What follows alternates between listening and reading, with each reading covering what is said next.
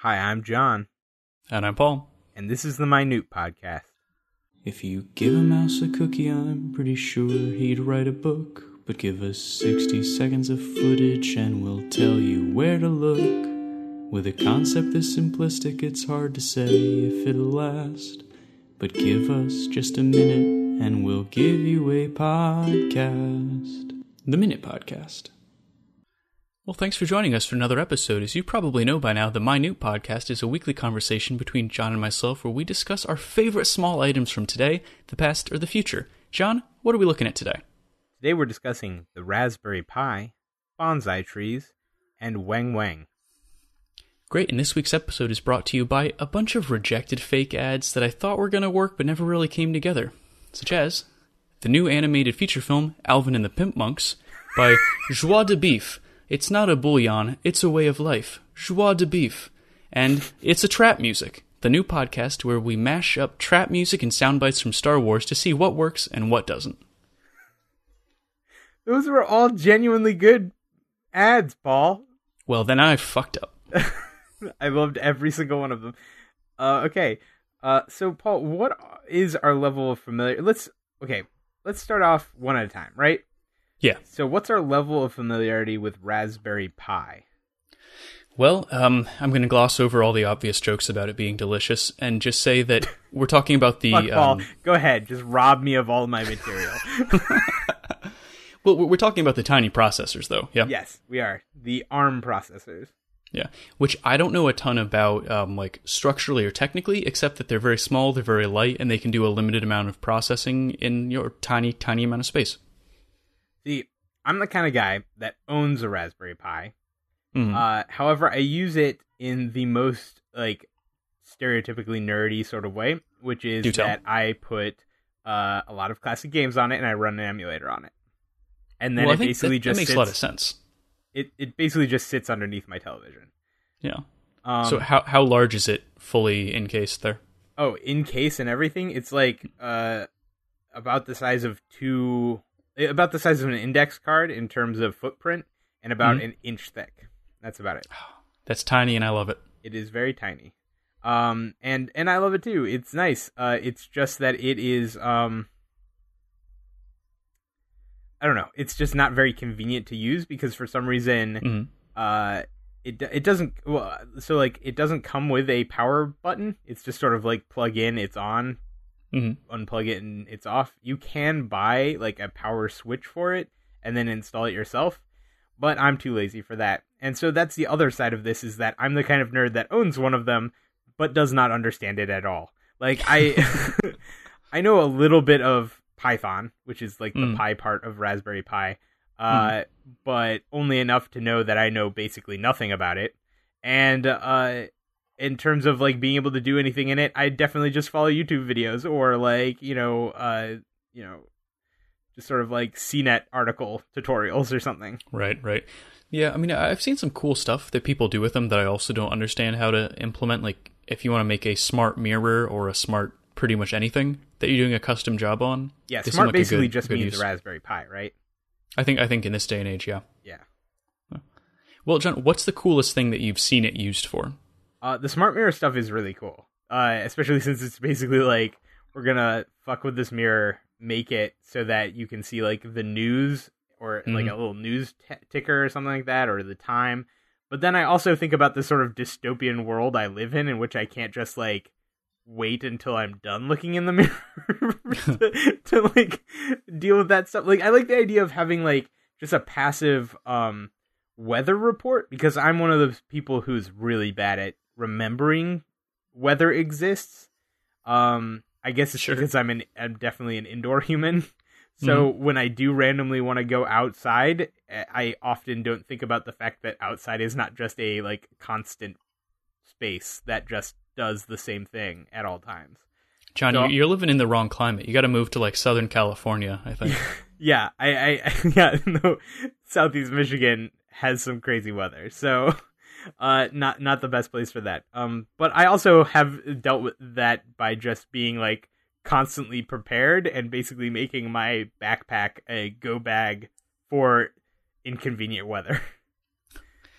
Okay, so it sounds like then our conclusion for the Raspberry Pi is that it's tiny and we love that, but Yeah. it raises some questions about the nature of our existence in 2018, and we're not comfortable thinking about that. Is it bad that when you said 2018, I was like, no, that can't be right. so obviously, I need a clock and date thing to tell me what time and and year I'm in. Here it is. Yep. And then I also need something to just passively tell me what the weather's going to be like. I feel like I need one of these things now, Paul. I was going to say, you are, you're literally a commercial for the Raspberry Pi. Apparently, but somehow I'm able to live my life not knowing temporally or weatherly how or when my existence is. Well, I think that sums up the Raspberry Pi pretty well. John, what's Yep. your level of familiarity with bonsai trees? I'm uh one of those people who has always loved bonsai trees. I'll go and see like them at any sort of botanical garden, but has Mhm. managed to kill every single bonsai tree I've ever tried to plant or grow. Oh, how many have you tried? I've always thought about trying it, but then I, I never wanted to commit to having a tiny tree that would live 200 years. There's at least 12 trees that uh you know mark my hands with their blood. Like Oh, you've got a little bonsai graveyard? yeah, I've got yeah, well each of their little each of their little tiny pots uh is like a tombstone for me. Oh, that's tragic, and I love it. John, Yeah. what, what, what keeps happening? Um, so they require water and care, and I withdraw both of those things from all plants. So Huh. I always think it's interesting when someone talks about killing plants, and then I ask, like, what, why is that? And the answer is always, well, I, I don't water them. I'm like, well, then why? What? I then don't- okay, the do the thing. I, I was talking about this yesterday with Lucy, uh, Yeah. in the sense that so uh, we we both grew up in in a pretty rural area, Mhm. and uh, I definitely grew up surrounded by plants. Like you know, I dig up my mom's garden for her during the summer. Although you know, of course, like everybody tripped in and all that sort of stuff. But like you know, Sure. so like plants were always a part of my life, but they were always sort of like a they were outdoors. Like not like like we'd have indoor plants, but they were like you know pretty hardy things like that you can't kill. Uh, Right. And and so like nature kind of does some of that work for you. Like you got to make sure that you know the the soil's right and all this sort of stuff. But and as long as you plant them in the right time of year, like at the end of the day, like it it doesn't require a ridiculous amount of upkeep to grow Mhm. like squash, right? True. Um, at least where we're from. I mean, like you know, you're in the middle of Arizona desert. Maybe it does require a lot more upkeep. Uh, Not the vegetable for you. No. no. Uh, then again, I don't know. Maybe squash are just crazy for desert. I don't know. But um, anyway, so like when it comes to sort of the millennial idea of a green thumb, it has nothing to do with the outside because we can't afford land, let alone like ground. uh, so instead, we compensate by tiny little pots that we keep things inside of, and try and love like they're going to love us back. But I don't actually personify plants that way. So instead, they are just plants, and I am not deferent to them in any way that I am deferent to, I don't know, sticks or empty bottles or something. You know what I mean? Like like it's it's not a, a special thing to me to see a plant inside of a home. And so so, you just I, don't I- think about it. I don't think about them at all. They're just space inside of my house, which is why like I kind of like uh either like plants that are really hard to kill, like uh you know like just sort of something that you'd find at IKEA or something, or Mhm. or plants that you know are just outside. That, that's interesting to me mostly because if, if you're so intrigued by the idea of a bonsai tree that you They're have beautiful. tried several times to grow one, you you'd think you might be invested to you yeah. know, keep it alive. Well, I I Not also, invested, but yeah. they are beautiful. Like they are objectively beautiful things. And so like I think that's what it is. And they mm-hmm. also so trees are also something that in my mind are like very big and hard to kill. But then the tiny trees are very small and very easy to kill. so I just think of them as like small trees with both the with only one of the qualities different. But then I realize no, no, they're they're they're easier to kill as well. So I think that that's the other part of it. How about you? That's Paul? Is it- amazing. have you never tried to do a bonsai tree? I'm kind of surprised by that. I never have. When we were growing up out in out in Western Maryland, uh, we moved to a farm at some point where the guy who owned it previously had a lot of really ornamental evergreens that were in a, a bonsai style, Ooh. but they were planted out and about, so they were like three feet tall, Oh, nice. That's so which I thought was really interesting. But no, I've never tried to grow one myself. Yeah. See, that's the thing is like all like even like just sort of like gnarly uh Mediterranean plants are really cool and interesting to look at.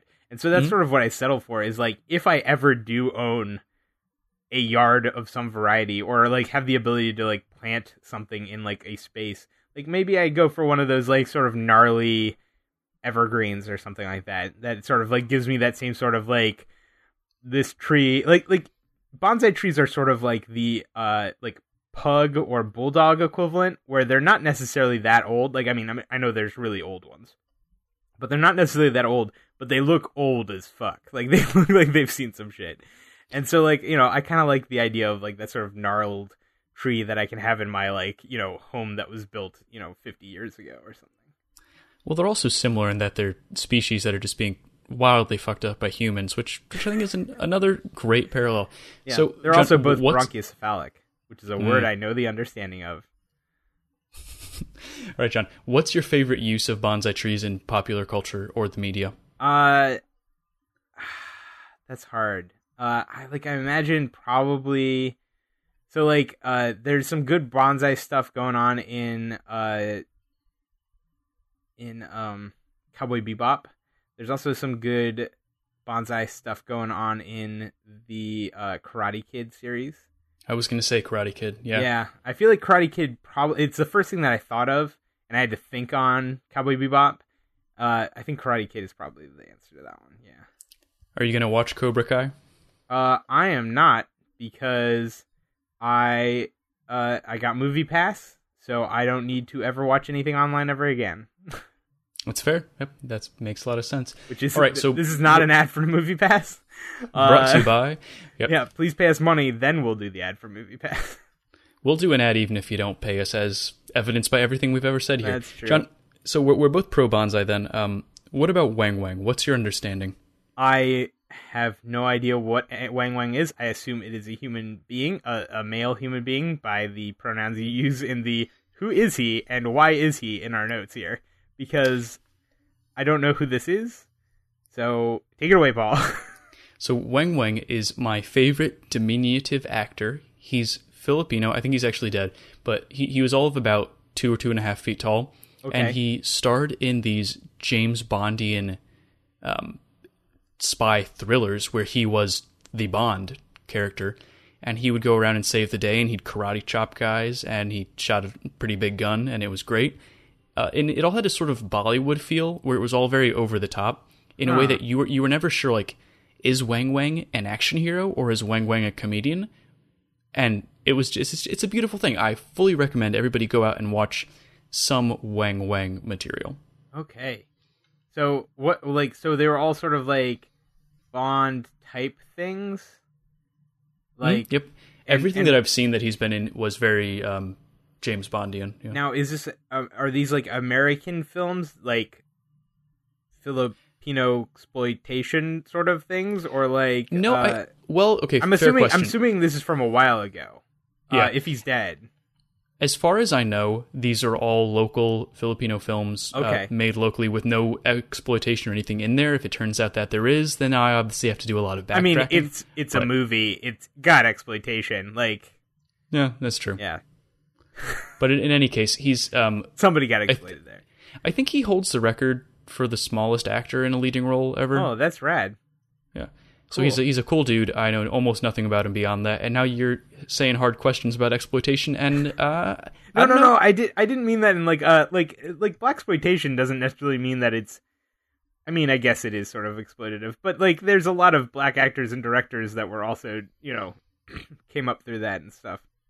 I just meant like, is it sort of a genre of American film I'm just not, I, I just don't know about, or is it hmm uh like a yeah, or is it foreign film like uh foreign made films and stuff like that? I'm nearly certain it's foreign made. Uh, but in any case, Weng Weng movies are a lot of fun. They're incredibly weird, but I recommend checking them out. Awesome. I'm I'm excited about this. I like I like uh, I like foreign made films, and uh, I like the idea of like a twist on a Bond formula. That sounds like a lot of fun. Great. Well, John, anything else that's really small that you'd like to talk about? Um, no, not really. Uh, I think I think uh, people's anticipation for the new Ant Man movie is probably both ironically small because he is also supposed to be small, but small Mhm. also because, man, Avengers is kind of a bummer. So uh, I guess I'm not sure who's going to be like, yeah, let's go to another one of those in a month or two. I'm not really sure when it comes out.